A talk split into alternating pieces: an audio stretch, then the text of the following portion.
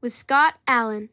Good morning, good afternoon, good evening, wherever you are in this beautiful world. I am your host, Scott J. Allen, and this is Phronesis Practical Wisdom for Leaders. Now, I am a professor of management at John Carroll University in Cleveland, Ohio, USA. In addition, I'm a husband and father of three teens. Now, this is a family endeavor. Will played the intro, Kate voiced the intro, and who knows, you may hear from Emily a little later. I'm also an author, entrepreneur, speaker, and co founder of the Collegiate Leadership Competition. I love to travel, explore new places with family, and learn from others. Phronesis offers a smart, fast paced discussion about all things leadership and followership, if we're honest. My guests are scholars and practitioners, and we cover relevant topics and incorporate practical tips designed to help you make a difference in how you lead and live. I am proud to share a few updates. According to Listen Notes, Phronesis is listed as among the top 3% of podcasts in the world because of you. So thank you.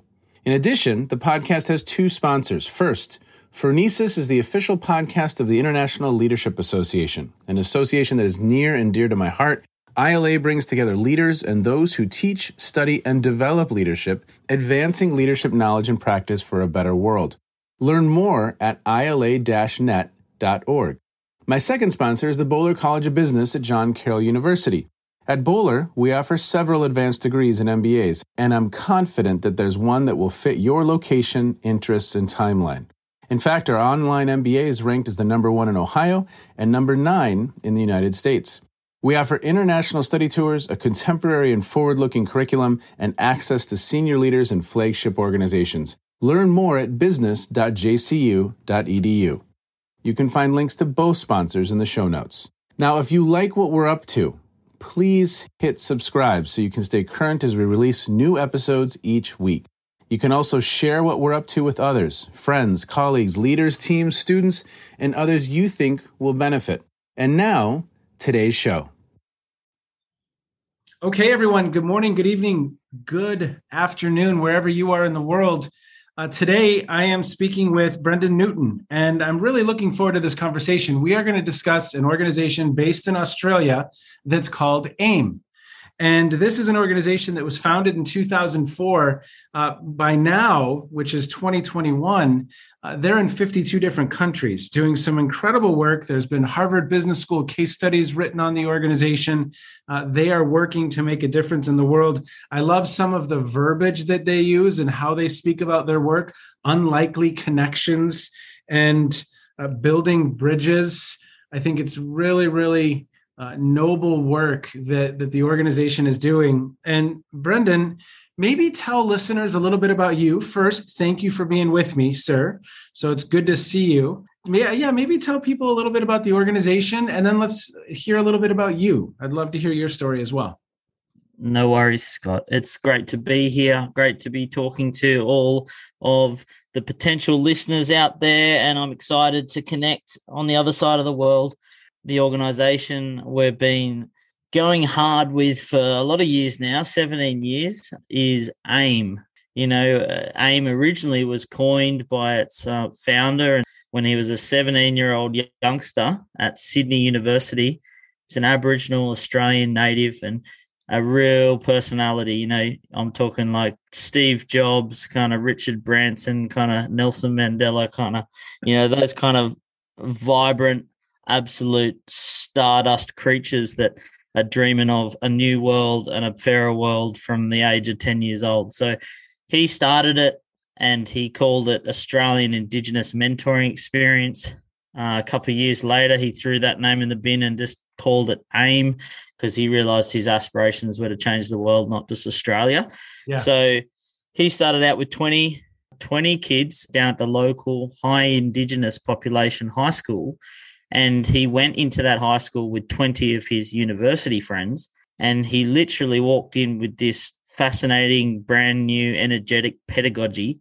And he said, You guys have everything within you that you'll ever need to be number one, proud of your culture and your background. Number two, to kick ass at school and play that game too. And then number three, dream of your own dreams and go and achieve them like no one else has done before. So it was a really different approach and he broke through a lot of he cut through a lot of noise for for a lot of kids. And that mentoring that engagement between your tertiary relatively privileged tertiary students from Sydney University one of the most prestigious oldest money in Australia they're walking down the road to work with aboriginal kids. And that that bridge that started to get built was i think the foundation of the dna of AIME that exists you know meeting different people and actually having real connections with people you wouldn't otherwise have so. I love the you had sent me a video and i'll put a link to this video in the show notes for listeners but at the end of this video there's a phrase and it says if we want to change the world uh, we need to change the way it works. And it's just a beautiful beautiful video that nicely kind of captures in a visual form exactly what it is the organization's trying to do right?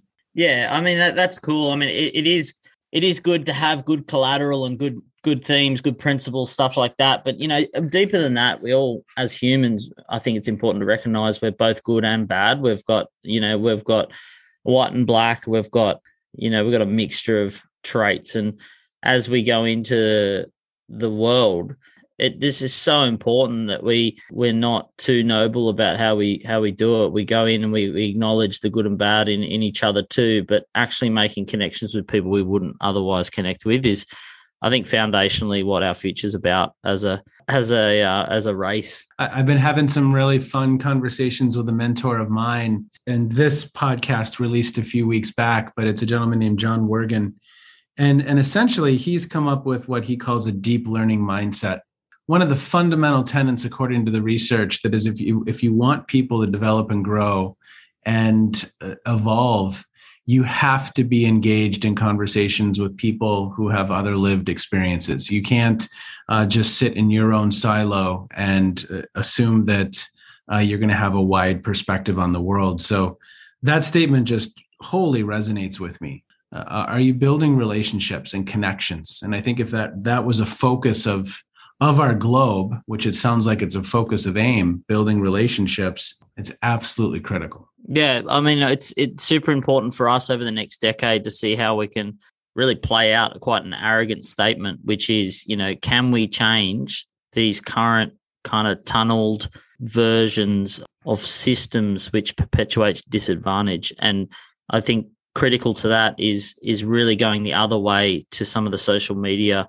algorithmic stuff where you you're introduced to people that you know or things that you know already. But rather than that, we're trying to build unlikely connections based on people we don't know or things we don't know. That's I that I think that's the key if we're going to find solutions for all these kind of quagmire of environmental and societal issues.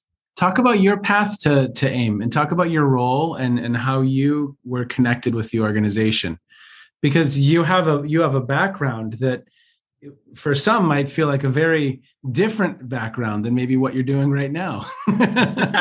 yeah, I I don't know, mate. Like I suppose it's hard to tell my story without acknowledging like the the origin. I I used to get taken to football games. Uh, it's not um, NFL back here. It's you know rugby league, but very similar vibe. And I'd stand up behind my grandpa as a ten year old, and he'd intentionally pick fights with the uh, with the other members of the crowd, and and that was you know he, he, was like a really principled kind of man like lovely guy good family man stuff like that. But he had this rebellious streak where he just it's almost like he just wanted to like pick fights you know like and for me that that was really interesting. And i think it's kind of formulated how i approach the world. I've always looked for ways to break the system and I don't think it's something I'm projecting out of my own insecurity. It's more, it's like a, a trait that I, I value. Yeah, my personal journey was that I grew up, I suppose, in a schoolyard. Some of my first memories were going to every group at every table and spending time with them. And I, I really, I couldn't swallow this concept of there being like this cool group and then there's this nerdy group and then, then there's this other group. I, I just I felt angry and upset at that idea and would constantly do loops around the, the yard to make sure I was connecting with everyone, which was, I think, quite countercultural and something I'm really proud of, but was, you know, just something quite innocent at the time. And as I grew up, I spent a lot of time chasing big waves. I'm I'm a, I'm a risk taker by nature. I not in the I don't think in the sense where hey i'm just going to go and explode myself because i'm internally exploding um it's more it's just part of my dna so i'd catch lots of big waves and we we did lots of documentaries over a decade riding my boogie board down waves in canary islands and new zealand and tahiti and uh, all sorts of places and made about three videos that was mm. Really special to cut my teeth on a global scene in a particular sport and subculture. I learned a few things there. However, I think the clincher of my personal experience to develop me who I really are, I really am, is the struggle I had, particularly with obsessive compulsive disorder. That became a really dominant feature of my daily life at the age of 18, 19. It always had traits towards anxiety and obsessive thinking, which to many people's perspective, you know, that's helpful in some cases, but I think where it's diagnosable and actually creates significant disturbance is when you're debilitated on a daily basis. And it really ruined my life for a number of years. And it's something I still grapple with on a daily basis. Mm. Uh, however, it's been the most wonderful teacher in it's invited me to get to know who I am within myself uh, and within my mind and manage that and develop techniques of meditation to curb that into a, a positive frame. And then after that, it's it's then developed this this real softness towards people and people on the margins that experience maybe life slightly more difficult uh, with more difficulty. And that for me has really informed my work with Aboriginal people in Australia and over the last, um, particularly over the last sort of 10 years uh, globally as we work as a, a, global mentoring program for minority populations. So that's some of my story. I'm here on the east coast of Australia with my wife and two kids and, you know, living life. And Brendan, talk about talk about some observations you've had in, in your time working with AIME. How have your perspectives shifted in those years? What what are some themes that come to mind for you? Mostly our current systems value um, capacity to meet results immediately. And that's it's a really difficult thing for someone who has been put on the margins, for example, for the first 10 years of their life through no fault of their own. Yeah. And we've got colonization stories all over the planet where unfortunately there's big educational attainment rate gaps. And even that education system is is framed up in a certain way. And and that sucks because what we're doing is we're in the first hour for example of interaction with a young person or with anyone we're judging where they fit on a social scale and pigeonholing them according to that. I think that's the main thing i've learned and seen. And I, I think we need to design systems as a as a globe as nations that acknowledge the nuance of intelligence and the diversity of intelligence that's something I'm really passionate about. You know, one of my favorite things is to walk into a room of Aboriginal kids and just see the intelligence alive in their interactions. Yeah. There's this like, there's this just, there's a palpable spirit that you can kind of walk and touch and see and, and it's just alive, like completely. I used to go sit in the Aboriginal community on the south coast uh, of New South Wales when I was particularly mentally ill and I'd sit and roll a, a ball across the grass with a bunch of 13 year olds. And I'll get goosebumps even talking about it. It just, there's something there that you just don't get anywhere else. Why is life so difficult for some of these kids? Well, maybe because the first time they went to school, within the first hour, they get put in a certain class and a certain group, and, and off they go on that trajectory based on reasonably arbitrary criteria. Yeah. um, and, and and I know that the Australian Aboriginal story is no different from the Indian American story, is no different from the, you know, the the slums in Rio de Janeiro. It's, you know, it's just it's nonsense. We need to develop a, a, like I think you're saying, a deeper learning that your buddy was talking about. What is, in your opinion, based on the work that you're doing? Because obviously, AIME is running a ton of different experiments, trying to figure out how we shift and move the needle not only on the individual level but then also like you said in the system level. But what are some things that have been working that have caught your attention or that you're particularly proud of? Or what would you say are some elements in the secret sauce? Yeah yeah good good call. So i think number one it's good to identify all these nuanced conversations and and dive in and be open. Yeah. Um, number two, it's good to actually jump in and, and make impact now because there's kids getting, you know, their lights switched off. There's there's pain, there's suffering, there's health issues. Yeah.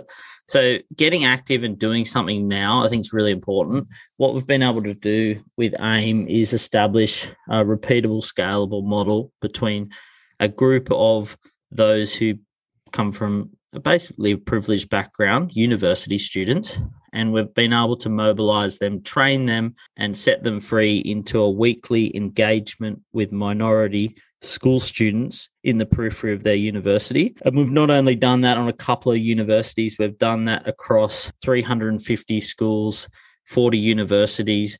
25,000 minority young people have gone through school based on our mentoring curriculum at the same rate as their non marginalized peers yeah. which is cl- closing this crazy kind of supposedly impenetrable gap of educational equity. And I think the secret sauce there is actually putting people who are different, the university students that may not have these connections with these minority demographics, and sitting them down, having a two way interaction where most of the time the mentor actually the mentor actually gets more out of it. Yeah. And there's this kind of there's this connection that is just it doesn't happen peer to peer, doesn't happen teacher to student, doesn't happen mum mum to to son. So yeah, having that repeatable, scalable model has allowed us to work with 25,000 students and looking to go 100,000 students by 2025 globally. And that's our aspiration. I, I think that repeatable model with your two big levers in the world, which are universities and schools, putting them together with a repeatable system of of engagement. How how does that? Uh, so you'd mentioned Rio de Janeiro or a community in the United States with with Native Americans. How does does it work? Does this repeatable, scalable system work regardless of those different contexts? What's your experience been? Knowing that it's freedom within a framework. Yeah. So we provide, I suppose, a a template Salesforce has worked with us to develop trails through their Trailhead program, yeah. which initiates a leader who has been recruited by us um, and recommended locally as a representative of that minority community who has the capacity to lead from a university level. So we identify a leader, we call them a president of imagination, and we walk them through these online tools. And then from there, they go, okay, here's my tools, here's my frames but now here's my local context. Here's what makes schools and university students move in my local context, and they fit frame around that context. And there's adapt, you know, adaptability along the way. There's a local staff member, actual paid staff member on every country. There's that kind of degree of back and forthing and coaching. You're you're running experiments, and you are you are working to figure out what works in this context and so that kind of failing fast and and experimenting and seeing what works in this context i think it's critical right because you could call it an ill-defined problem an ill-structured problem you could call it a wicked problem you could call it an adaptive challenge regardless of what you call it i don't know that any one person has the answer so hmm. we're experimenting and we're trying to move the needle right hundred percent. And I think we fall into a dangerous, dangerous space, particularly if we're aspiring towards social change. If we pretend we've got a model that'll fit and stay for a decade and that will, you know, that won't change and adapt and won't fail, we're so hell bent on risk mitigation sometimes in our in our structures because you're kind of not adapting and you're not and you're not flexible enough and you're not willing to to lose. When you think about what needs to happen to achieve because you said was it a hundred thousand by was it 2024 or 2025 yeah 2025 we've set a goal for 100000 school students transitioning through school at the same rate as their non-minority peers using the AIME mentoring structure. How can listeners uh, engage learn more? I'm going to ask you that question but i also just I, I imagine that's just mobilizing thousands of people around the world to become engaged to then go do the work right? And AIME is kind of that catalyst that platform I, at least i have it in my mind it's kind of that platform by which then to mobilize that army of people right absolutely and we know all people most people actually want to make change but yeah it's just a, a platform to make change with in a in a trustworthy sense that's proven how can people activate that in their local area with their local institution? Well, it would be identifying leaders that have the capacity, for example, to become imagination presidents. Yeah. And then sending them to the website at aimementoring.com and saying, hey, here's an opportunity for you to, it's a learning and development opportunity of a lifetime where you get to mobilize a bunch of your friends as mentors, train them with structure, and work with 100 minority young people and have that impact over a 10 month period throughout your tertiary education. If I'm an imagination president, what does that look like on the local level? How does that work? Yeah. So if you're an imagination president on a local level, it means that you have put your hand up yeah. to become essentially a leader of a mentoring chapter in your local region. You've uh, registered a, an AIME society at your institution. You've taken the tools off the shelf from AIME to recruit and train mentors from that institution, your peers, and then you've got a school agreement with a local school or a couple local schools that have within them the local demographic that you're wanting to work with. It might be uh, African American, it might be uh, LGBTQI, it, whatever demographic you've decided that you want to work with. And once that school agreement or you know, MOU has is crossed off, you get permission notes distributed to the students that want to be involved, and it's a voluntary involvement. And then the kind of goal is that you run a weekly mentoring session where we've got some frame around that and some pedagogy and some activities that we offer the imagination president as they go out with their mentors to that school once a week. And there's a period of time where we start and finish that. And the important aspect is that that mentor doesn't feel like that leader doesn't feel like they've got this ongoing role to coach kids through life. It's a it's it's got a clear start and a clear finish. The idea that the the kids become stronger, yeah, after their interaction with us rather than becoming dependent. And and talk a little bit about let's say one kind of piece of the curriculum I'm going to drill down a little further. What might a week or a month's worth of curriculum look like? Are you talking about leadership? Are you talking about values? What's the the? Because I, I, read on the website the values of the organization, and they're incredible. Uh, and I'll put a link to that in the show notes so that people can see what it is that you stand for. It's very noble aims. Are those values then part of the curriculum, or how does that work? Yeah, really good question. Sorry, I'm I'm getting struck on the on the framing of the you're looking you're looking for the actual activities. There's two modes for mentoring that yeah. we we give to the imagination president, their interns and their mentors. And number one, it's in school tutor squads, usually one hour blocks on a weekly basis where the kids sit in a room with the mentors and they go through 15 minute blocks 15 minutes, the first 15 minutes is usually called failure time. And we've got a list of 500 activities that are relatively generic, yeah. where we encourage kids within that safe space to try something they may not have tried before. Okay. And it's very simple, but what they do is they neurologically develop that capacity to be uncomfortable, nice. to look like a fool, for example, and then to try again. Yep. And I think that's, you know, if we look back at the rationale for that, it's super important. If you're a minority kid, if you're any kid, but if you're a kid that's particularly had to wrestle through life, you put your hand up in school, and then if you get shot down by a peer or a teacher or whatever, you're never going to put that hand up again. Yeah. And we're we're developing that resilience, that kind of neurological base for going, it's okay to fail. It's important I fail every day and I can be proud of who I am because failure doesn't it doesn't actually determine who I am. I have worth beyond that. Yeah, so that's failure time, the first 15 minutes. And there's a big kind of saying that we sort of sing around AIME is like no shame at AIME. And like there's no shame. And as soon as we sort of get away that stigma of, of having shame and having to fit in, I think we're we're halfway there, you know? Mm, yeah, nice. so that's part of failure time. And then we jump into academic support. And so we're not particular KLA tutors, but we from a mentoring perspective, can develop that behavior of engaging with schoolwork. And we do that for 15 minutes with the kids.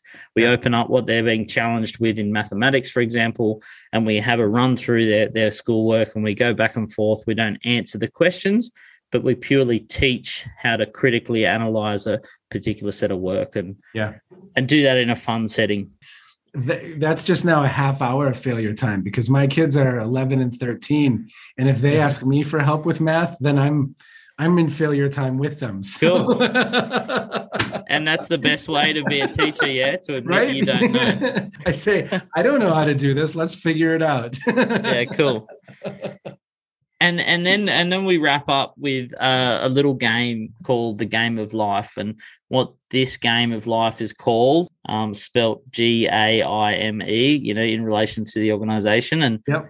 it's i'm not sure if you've played dungeons and dragons before but it's yep. the idea where you build a story but the particular focus of these stories where people go around in a circle and add the next slice of the story Ah. The, the, the focus of that group in that particular tutor squad is to build a story which promotes equality, which promotes imagination, wow. and starts to unpack those pr- principles of building a fairer world that sort of AIME is founded on. So, off the back of that, we have video teams that pop into different continents and record the results of those particular game of life sessions.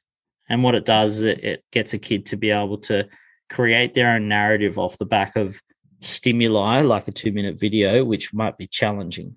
Yeah, I love that. And there must be some really incredible examples out there that you've come across. Yeah, it's crazy because when you get a kid to, I mean, it happens with my four year old. You you ask him what a firefighter does, and you might get a fairly simple answer, but if you ask him to be a firefighter, he's marching around the backyard with his red hat on, you know, doing the doing the hose in the garden. You know, like when we role play, we actually step in, and I think it's the Bloom's taxonomy of, of pedagogy, where you've got if you get told something, you remember ten percent of it. If you have to repeat it back, you might remember twenty percent. But if you have to role play it and actually play it out in real life, you're starting to think about like you know you got 70% of that content in your mind going through your, your veins. So yep. that's the kind of idea uh, educationally. As you think about your own role within this organization what are your biggest challenges? I mean as you because you're you're working to influence people to be involved in this organization in AIME all around the world. That's that's leadership right Talk a little bit about your journey with that work, uh, the the ups and downs, the challenges, the wins, the as a leader trying to influence others to do this good work around the world. What are you bumping up against? Cool. Thanks, man. I appreciate it. Um, rejection is probably the hardest thing to swallow on a daily basis. People saying, no, I'm not interested. I, I, think you're kidding yourself. I think you're arrogant. I need you to leave me alone. Those kind of things, um, which is all fine. And that's something that I've learned in my own personal awareness is that only a projection of of what that person is is experiencing in terms of discomfort and yeah and that's fine but it's not that easy in the moment no it's not. it's not. so yeah I, I i have trouble um yeah with yeah, ongoing uh kind of because realistically, there's only one in a hundred people out of all the conversations I have that really stand up and say, "Yep, I'm going to walk with you. Let's do this." Yeah. And that's so much joy, and I try to suck the joy out of that, you know.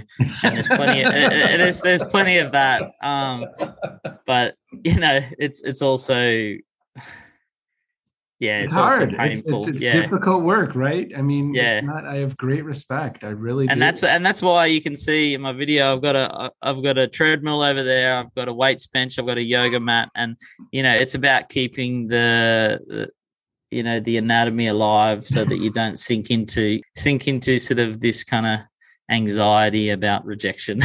yes, yes.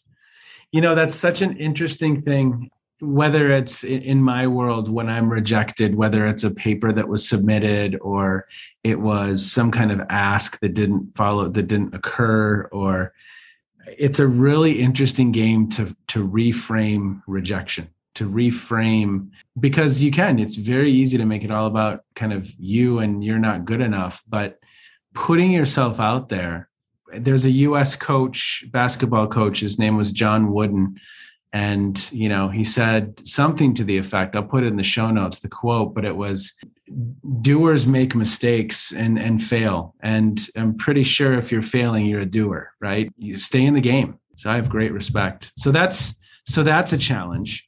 What are yep. some of those? What are some of those joys of of leading in in part this initiative and bringing it to the world. Like, again, like maybe that hundredth fills the tank back up. yeah, no, that's beautiful, mate. Well, there's I love when I get to uh, one of the most satisfying things is in particular over this conversation is being able to reflect on. Yeah, it might have been painful for a lot of the time for the last couple of years, for example. But how beautiful it is that I could have gained a sense of self awareness that I don't plummet to, you know, the the deepest depths of hell every time someone tells me no. Or so having reflected just over the last half an hour, just that that, that there is learning, there is changes happening within myself, which is that's something to celebrate, yeah. And oh, for sure, for sure, right?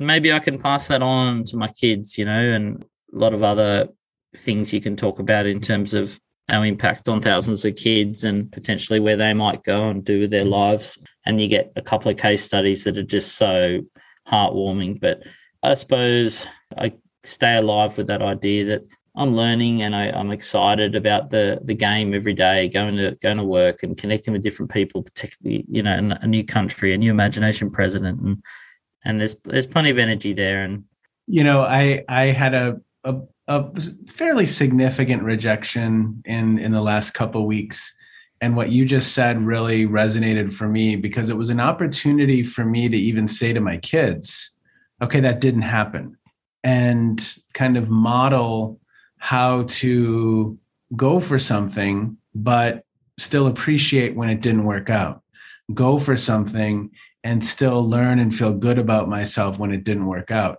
because even I mean, I how old are your kids? Yeah, they're they're four and seven. Okay, so yeah, I mean, it gets to the point where now they're trying out for teams, they're trying out for parts in musicals, they're they're putting themselves out there, and there's such wonderful learning in some of that. I mean, uh, given your your background in competitive sports, I mean, it's part of the gig. yeah, 100%. And I think even deeper than sports, you know, sports is a fairly out there arbitrary concept. I know it's very central in American and Australian psyche, but one of the more important things is like when when someone our spouse maybe gets upset at us, how do we handle that?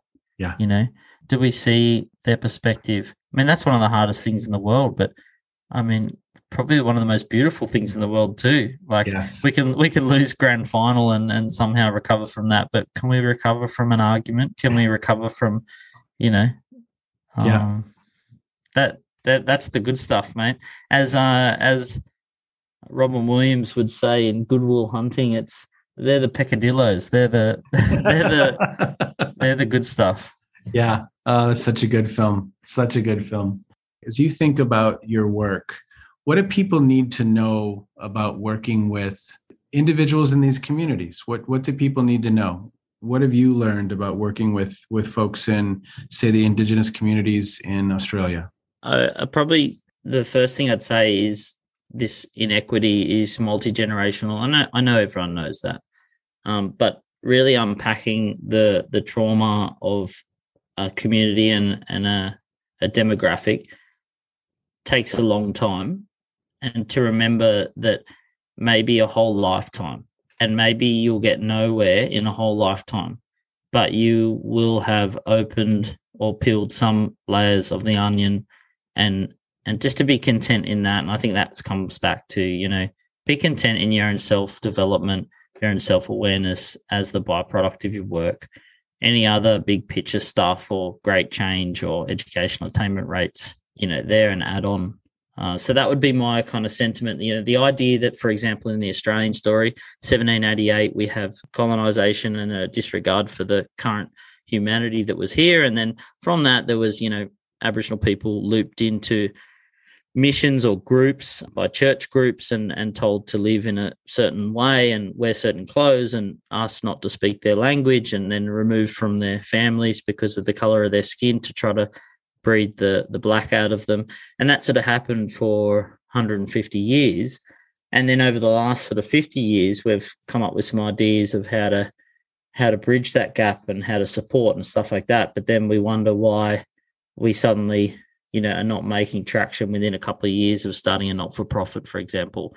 As we look at that chronology, we can see clearly that we just need to wait and listen, you know, gently empower and um, build build some platforms for for them to lead and and lead their own change. Well, I, have been having this conversation with some folks lately, and it's a thought experiment. So, for listeners, this is not a, a hard opinion or it's not a well formulated thought. But, you know, the, the, the question of is part of our work as human beings, um, I, I, I'm fairly confident that this is part of that work that we have to focus on as a humanity is I think since the founding of humans, Homo sapiens, uh, we have crawled on the backs of others to uh, pro- make progress, whether that's the Egyptians, whether that's the Greeks, whether that's the Romans, whether that's in the United States in, in this context. And can we evolve to a place as a species where we provide as many people as possible that base level opportunity to thrive and however they're supposed to be here to thrive and move away from some of that uh, way of being that kind of brings us to this place where we are right now right? 100% that's a beautiful big thought. Uh, so so rich mate. And if this podcast gets no listens whatsoever us having that us having this 20 seconds right now yeah. let let it be that. Yeah. Because i think you know i think that's the work. That's the work of the human race. And if we can't do that i think it's going to uh, we're going to be limited in what we can accomplish as a species for sure. I, I think there has to be an evolution of and it sounds like and, and i'm kind of come back now to AIME where we're talking about unlikely connections where we're talking about building bridges where we're talking about building relationships with folks uh, engaging in failure time engaging in a quick mentoring around the, the the schooling and the education and it's invaluable and and again to your point probably the folks who are serving as mentors are getting just as much out of this experience if not more because their eyes are opening to they're evolving, they're developing, they're growing in ways. Well, they, they go, yeah, yeah, hundred percent. They go on to take the leadership roles in the organizations. They're the new Google CEOs. They're the new, you know, yep. bits and pieces, and and and they'll make decisions informed by their interaction in that room ten times, you know, back yep. in their tertiary degree, and that's the idea. Okay, Brendan. I always close out the the podcast by asking what you've been reading, watching, streaming, listening to, consuming. And it could have something to do with what we've just discussed, or could have nothing to do with. It. So, in your world, an adjacent space would be snowboarding. That's adjacent. I'm not saying that's anywhere near, but it's fascinating. I watched this documentary the other night on on Burton, uh, the founder of Burton Snowboards, have you watched that? It's on HBO. No, I haven't, but I can imagine the snowboarders are the coolest people on the planet. Yeah. Oh my gosh. It I, I, was in tears watching this documentary about uh, the founder of Burton Snowboards. So that's really kind of caught my eye in recent days. What's something that's really caught your attention? oh man, I, I love this stuff. Um, so I don't know how I stumbled upon it. It was about a year ago. I was flicking through my iBooks uh, app and I was looking for an edgy kind of audio book to dig into. And I really don't know how I stumbled upon it, but I'm so thankful I did. I've done about probably 200 hours of listening to this series over and over. Yeah. So it was written by a guy named Robert Muchamore. Okay. Uh, I think he's a British guy, but the the narrative is so compelling for me personally, and I'll take a quick shot at, at breaking it down. There's a young boy who is you know, him and his sister go to school. They have a really tough time at school. They get bullied. They've had a really hard life. Their mum sort of spends all day on the couch. She's very sick and ill and has an ulcer on her leg and is on medication for that. And uh, a lot of complications. But she runs a a uh, a theft business basically. She sends people out to to steal things um, and she sort of sells them in the black market and she does all this from a telephone.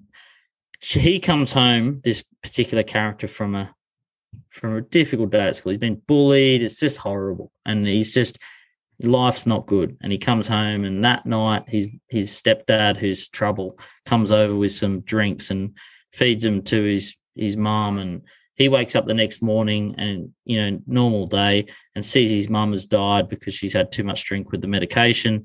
And he is suddenly forced to go to an orphanage. He's at this orphanage. This kid he's got this incredible capacity for mathematics. He mm. just naturally has this ability to kind of take in numbers and bring out the solution. It's not not dissimilar to will on Good Will Hunting. Yeah and yeah. he he's also a young boy and he's like 11 years old. He's got a hunger for, you know, adrenaline and he gets caught up with these kids at the uh, orphanage to go and, you know, steal some stuff or get chased by police or just, you know, just innocent fun. He just wants fun and he wants some friends and he, you know, gets caught up with the wrong crowd, ends up in the police station uh, one night. And the actual police are in cahoots with MI5, which is a spy agency, and then actually they've got a child spy agency that's completely underground that no one knows about. And they're actually quite ethical too. They give kids who have the capacity of intelligence and have a hunger for adrenaline the, the chance to be trained. Wow. And he goes on into this spy journey, lives on this spy campus for kids, has all these beautiful friends. And his intelligence, going from the kid that got bullied at school, he becomes such a beautiful spy and gets in on quite a quagmire of difficult drug lords and uncovers them by befriending their their, their children, etc and he, it's just a beautiful story of acknowledging that genius in someone that hasn't been acknowledged before. And I've been I've been running that every night. I'm even reading it to my six year old now. What's the series called? It's called Cherub.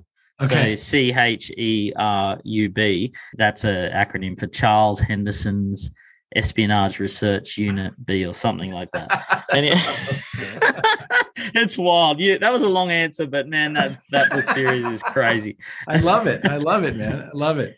Well, uh, Brendan, thank you for the good work that you do. Thanks for being out there every day and trying to make a difference and make the world a better place. It's very, very much appreciated. Uh, how can people get in touch with you and and AIME? Yeah, so just on the AIME website, there's an inquiry line. The AIME website is A I M E M E N T O R I N G dot com. And my name is Brendan, and you shout out that you want to chat to Brendan on the inquiries line, and then the, the PA will swing it through. That's awesome. Okay, sir. Be well. Thank you so much for for spending some time with me today. Yeah, thanks for making time for me, mate. I really appreciate you making the time to chat. It's been beautiful. Thanks. Of course, of course. Okay, be well. Okay, everyone. Happy New Year. So much respect for the work that Brendan's doing. If, if leadership is the process of influencing others towards a common vision or mobilizing others towards a common vision, here is an individual who is each and every day doing that work and trying to make the world a better place, trying to create opportunity and leading Bottom line, leading. I would encourage you to explore their website, and I will put all of that information in the show notes so you can learn how you can get more involved. And Brendan, thank you so much, sir, for the work that you do. For me, the practical wisdom in all of this is to ensure that you have something in your life that you're giving back to that's feeding you. And not only feeding you but making the world a better place. So that sounds like a win-win to me. Now i hope that this is a special moment for you because i know she's excited. Uh, we have someone who is looking forward to wishing you a happy new year. Everyone this is emily allen. Have an awesome 2022 okay. Be well everyone. Thanks as always for listening in. Take care. You have just finished another episode of Practical Wisdom for Leaders with Scott Allen. To contact me, visit www.scottjallen.net or send me a note at scott at scottjallen.net. I can also be found on Twitter and LinkedIn, so let's connect. Now, if you have feedback, I'd love to hear it. And as always, thank you so much for listening. One final nod to our sponsors, the International Leadership Association and the Boler College of Business at John Carroll University. And now, here's Kate's twin sister, Emily, with the outro.